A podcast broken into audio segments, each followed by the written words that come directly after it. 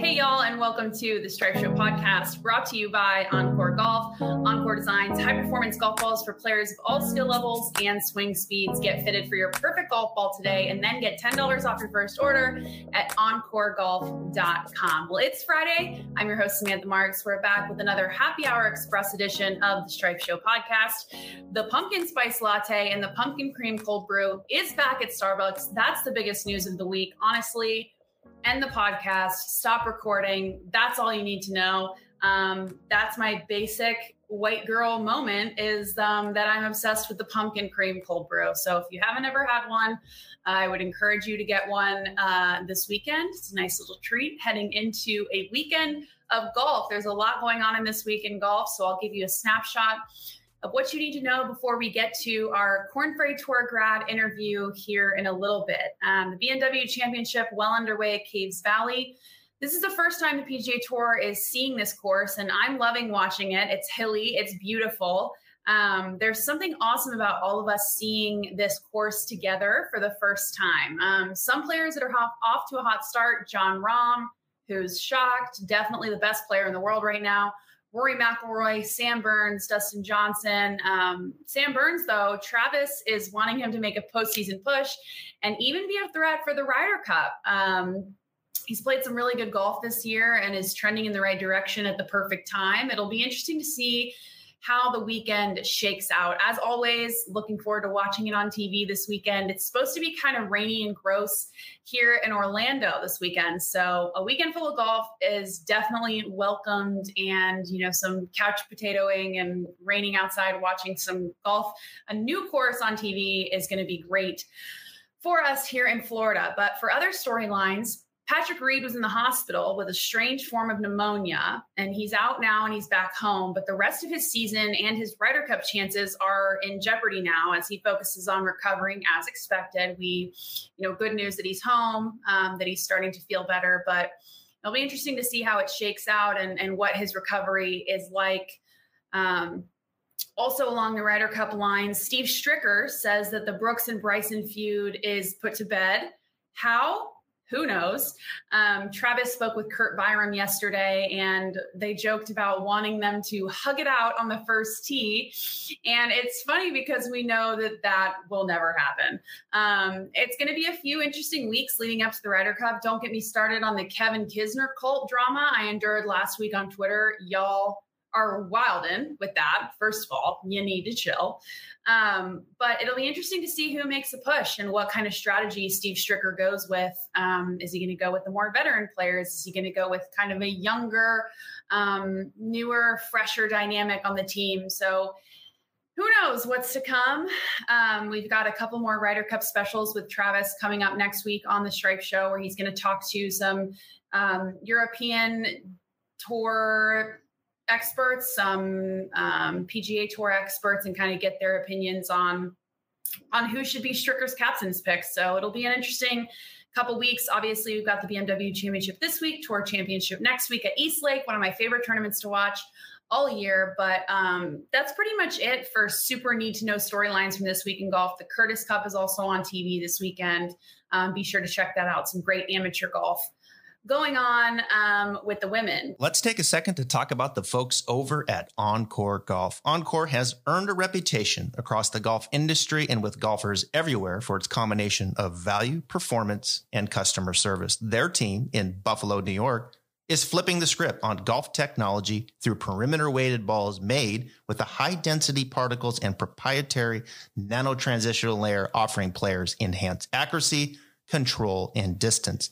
OnCore recently added the Vero X1 to its suite of award winning golf balls, one that already included the Golf Digest gold rated Elixir and low compression Avant 55. Through its full suite of golf balls, OnCore can help transform any golfer's game. Visit OnCoreGolf.com backslash Travis Fulton for more info about OnCore and start revolutionizing your game. Now back to the Stripe Show podcast. But as you know, we're getting to know the upcoming PGA Tour players here on the Stripe Show podcast and on Fridays. The KFT guys who've secured their corn their their PGA Tour cards this season. We're getting to know them over the next several weeks, and this week we're getting to know number 25, the last guy to earn his PGA Tour card. SMU grad. He's a former teammates with Bryson DeChambeau and Harry Higgs at Southern Methodist University in Dallas. We're getting to know Austin Smotherman, and I love chatting with Austin this week and getting to know him on and off the golf course. Um, he was a really fun interview, and we could I could really tell that he was really about his team that's around him um, on tour, and I can really tell that he's got some fire behind him and he's ready to go low. So here's a little bit more about Austin on and off the golf course. Enjoy this one. Okay, Austin, thanks for joining us. How are you? I'm doing well. How are you, Sam? I'm good. Thanks so much for joining us on the podcast today. Where are you right now? I am in Dallas, Texas, on a uh, short little 18 hour layover um, between tournaments. and where are you headed next? I'm on my way to Columbus, Ohio, uh, for our second Korn Ferry Finals event. And just finished up our tournament, uh, the Albertsons Boise Open, and uh, decided to take a, a, one night's rest in my own bed um, on this whirlwind of a season. So that's probably nice. So it's been a long season with COVID. How has it been? Describe your season to us so far. Um, I mean, a bunch of new experiences. I mean, obviously traveling during the pandemic and uh, just you know going through our testing protocols week in and week out, going through the whole vaccination process. Um, and then just you know just hoping to compete with more and more fans which has kind of been the biggest thing it's been nice to see those uh, crowds grow a little bit um, because even on the Korn Ferry Tour, you know, we don't get the biggest crowds, but I mean, through the middle of last year, I mean, it was kind of difficult to, you know, go make a 30 footer and have no one, no one clap for you.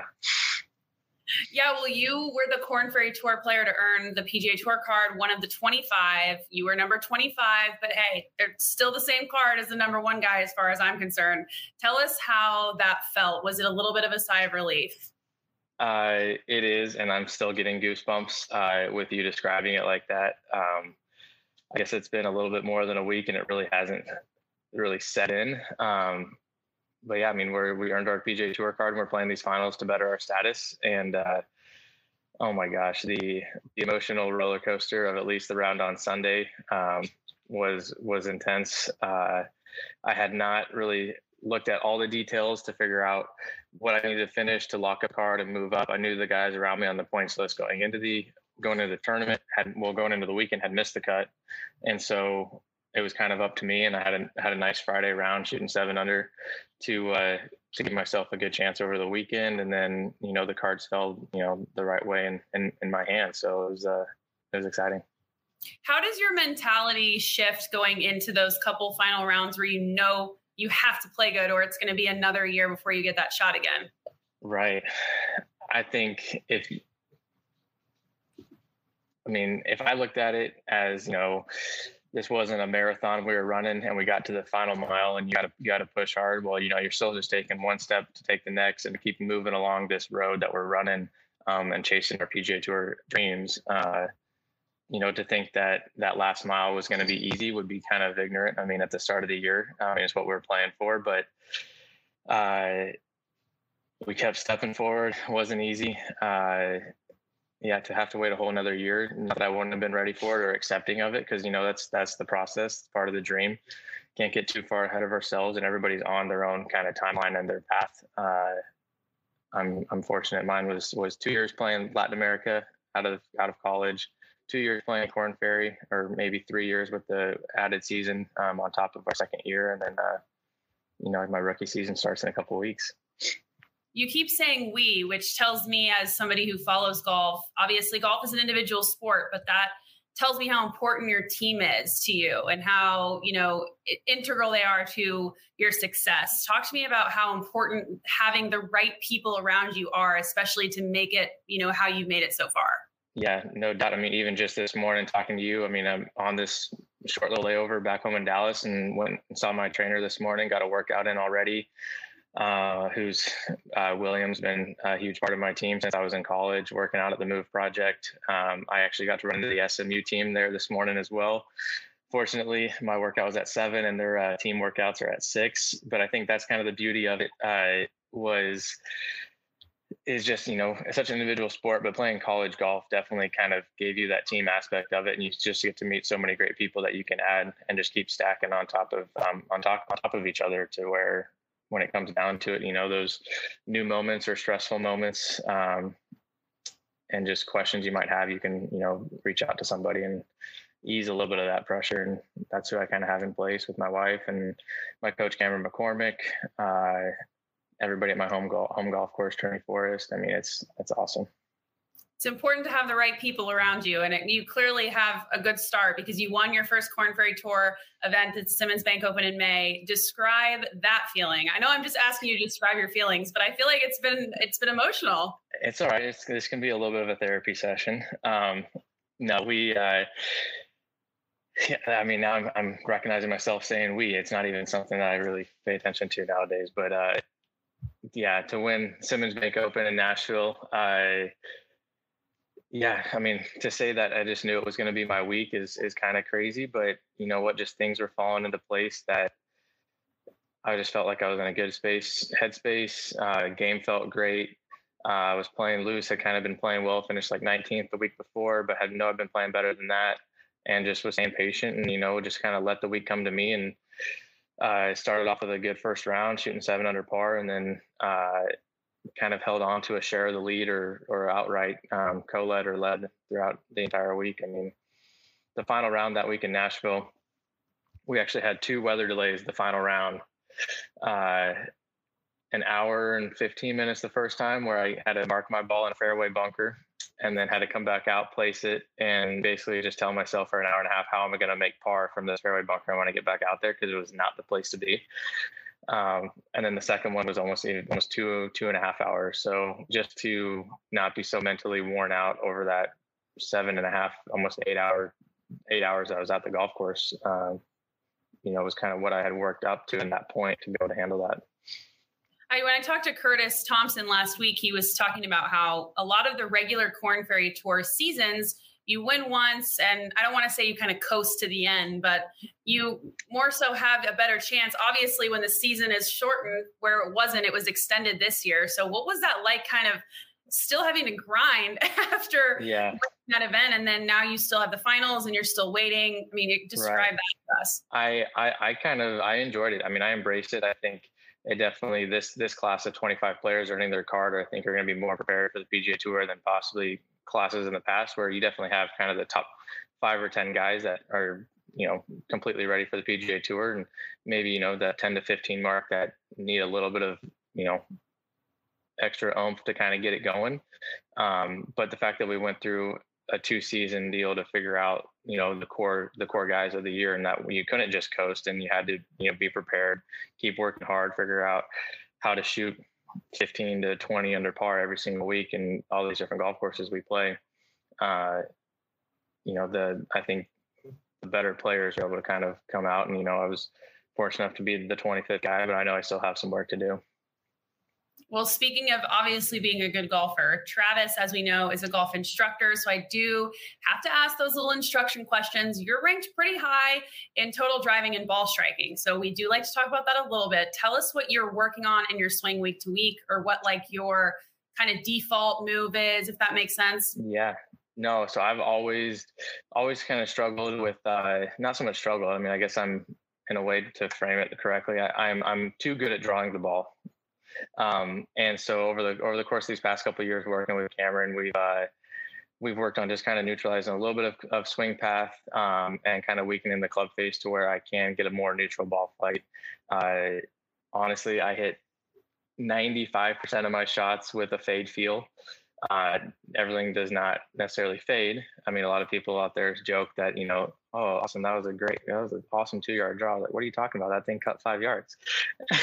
and just the way that my eyes see it, but those are, those are my feels and how to kind of continually refine that. And these past couple weeks, especially in Omaha, I took a couple of videos, which I'm not a huge video guy during you know, Monday through Wednesday. A uh, couple, sorry, I had my, something, some noise in the back, but, uh, I couple face on videos and I saw just my head dropping so far back behind me, at least with my driver swing, that all I was focused on the entire week was just trying to feel like I'm super neutral, head over the top of the ball, and even making practice rehearsals where I'm feeling like I'm falling, like getting my head in front of the ball in that rehearsal, and able to kind of feel that club face through. And um, I don't know if that sounds confusing or not, but you know what? That's that's literally all I've really been focusing on. Well, that's great. And it feels like it feels like a lot of us younger people are too into that technology. So it's interesting to hear you say that you're not a huge video person on those times when you're trying to figure it out. So what advice would you give to the weekend golfer? Like from what you've learned in the past few years playing mini tours, making it to the PGA tour, you know, I look at my dad who plays like four times a week and he gets so mad when he shoots 80, yet he doesn't practice. It's like, I know exactly what I would tell him if I could, but what would your advice be to the average golfer? Oh my gosh. You, you got to have a little bit of expectation management. I mean, even for myself out there, um, you know, hitting a nine iron from 150 yards into a cross breeze to 30 feet sometimes on firm greens is not a bad shot at all. I mean, if you look at some of these crazy Tiger stats that are thrown out there sometimes, I mean, his proximity with wedges from 100 yards, the amount that he hit inside 10 feet is not even really that high. He just he doesn't miss greens and then he doesn't three putt once he gets on the green. So it's just expectation management, kind of finding your kind of your go-to around the green shot. You know, you can't be really double chipping it to be able to break 80. You know, you got to get it on the green and at least have a look for four, you know, for par. And uh, and if you're going to spend any time, get loose. If you practice, hit some extra balls, but uh, you know, just go get the speed of the greens down and um, go through kind of a one ball drill prior to the prior to the round and kind of not just hit hit shots to hit shots and have them actually mean something. Expectation management. I like that. Well, shifting gears a little bit, we talked about this before we started recording. As an SMU grad, there's a guy on the PGA Tour, a lot of buzz around him from SMU. You were teammates with Bryson DeChambeau, is that right? That's right. Yep, we grew up playing uh, junior golf together, even way back in uh, our California days. Did, would you say you learned things from him? Were you comparing yourself to him? Tell me about in college what he was like and how you know you guys kind of grew up on the team together. Yeah, I well in college he was really good, um, in the pros he's really good, um, but he definitely kind of opened uh, opened the door to kind of what you can achieve through some incredibly hard work and some intense focus. I mean his what he wants to achieve and what he focuses on, and I mean he will work day and night to be able to achieve it. And, uh, you know, in college, you know, we got to sacrifice things here or there. You know, you still have, you got school, social life, whatever it might be. Um, and, you know, you just got to figure out how to prioritize those things for you and, you know, to be able to, uh, for me to not to compare myself to him too often, um, but definitely pick his brain. You know, other than learning his work ethic, uh, you know, he's told me to like at least when I won in South America, one of the things he mentioned before my final round, you know, we texted a decent amount was just to learn something from every single shot that day, um, and kind of to take my mind off of the outcome of wherever that shot did, and just to dive into, all right, well, how can we get a little bit better on the next one, and just kind of his thought process and the way his mind works versus all the technical stuff, because there's no way I can reproduce his swing, um, upright club, single length. I mean, you could go on and on down that list, but so just kind of a little bit of all those things. That's some great advice, like you said, from somebody who's really good right now. I re- this is a completely different question that I had written down, but I forgot to ask it. I read something about your superstition with your ball marker. You use a quarter, but there's a very strange method. So I need to hear this from you. Yeah. So uh, in my bag right now, I have I think I think I got four in there currently. Uh, two 1965 quarters and then two 1967 quarters, but I will uh, I'll only use quarters from the year 1960s, and for some reason I've only been able to find 65 and 67, which is fine. But I don't mind looking at those numbers all day long. You know, those are kind of some good scores you want to shoot on a golf course. Um, and then I'll mark on the green anything birdie or better. I'll mark it with the uh, the eagle up and uh, the bird. And the next thing you know, any par or worse, I will mark it with the heads up because you got to stay a little bit more focused to make sure uh, make sure you got your head in it. So where did that come from? I don't know. I don't know. It probably years ago, and then I don't even realize I was doing it. And then nowadays, when we get change anywhere, or somebody's looking at some quarters or an old, you know, jar of change, I'll go through it and try and snag a couple extra 65 or 67 quarters. I love that. What about a 59? Would you be loving a 59? If somebody has a 1959 quarter, they would uh, happily donate. I would. Uh, I would take it in a heartbeat. You'll pay them another quarter, right? That's right. I'll, I'll, I'll double their money. I'll give them 50 There you go. There you go. Big offers here. Random, another random question, and then we'll get to know, we'll go to our rapid fire questions. But I read that you like to train your dog. I just yeah. got a dog. Okay. So, what is the coolest thing your dog can do? Can he like grab you a beer from the fridge or something? No, sadly, no. Um, I don't know. I mean, we got a few good tricks. I our favorite is probably just walking and her uh, her zigzagging between our legs, doing a little in and out kind of weave. Uh, she's a pretty. She's got her more probably better hand-eye coordination or paw, I guess, mouth eye coordination, however you refer to that, uh, as a frisbee dog. So I mean, kind of some cool frisbee tricks, and uh, yeah, she kind of helps me get away from the golf course a little bit and morning morning walks, go get our coffee, go to the park for a little bit when I'm home, and uh, yeah, her name's Cypress. We named her after Cypress Point. Uh, and then we have a cat as well, and uh, her name is Pebbles after Pebble Beach. Classic. And I'm pr- pretty sure if we got another dog, we might have to figure out maybe Monty for like Monterey Peninsula. Uh, you know, we got to figure out how to work Spanish Bay in there, get that whole kind of that Monterey uh, 17 mile drive in in the house. Two different strategies there because I like tacos and I named my cat Taco. So pretty much the same thing. I like golf. I like golf courses. I like those golf courses. There you go. So. okay, so throughout this series, I'm going to do with all these uh, Korn Ferry Tour graduates, I'm going to ask everybody a list of the same questions. So it's rapid fire. Just answer as quick as not as quick as you can, but with the first thing that comes to your mind. Okay. All right, I'm ready. Biggest thing you're excited about on the PGA Tour? Definitely the uh, the Sunday roars. Okay. Who are you most excited to play with? I want to play with Adam Scott. Okay. Who or what motivates you? My family. Just three words. Everyone, three words to best describe you as a person. Three words.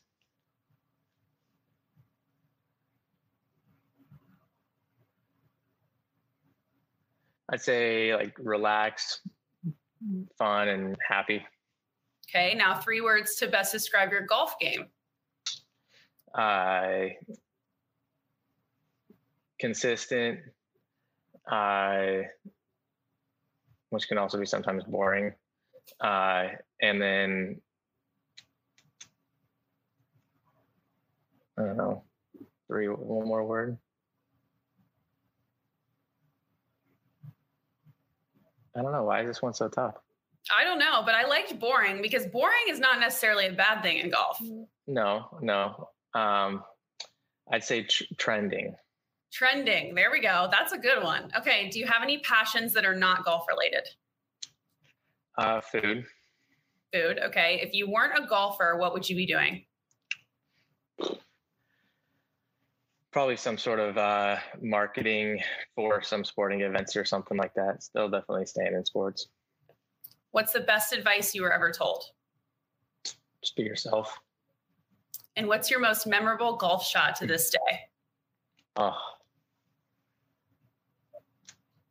Most memorable is my first ever college event, Spring Hill up in Wayzata, Minnesota hold a hybrid on the 36 hole day of the first tournament of my college career from 225 for double eagle. Double eagle, Jesus. Yep, yep. That same day, Harry Higgs, a couple of groups behind me, made a hole in one, and that same hole I double eagle, Bryson made an eagle right in front of me. So we were uh, we were also trending that day as a uh, as a team. Oh yeah, that's right. Harry Higgs was with y'all as well, huh?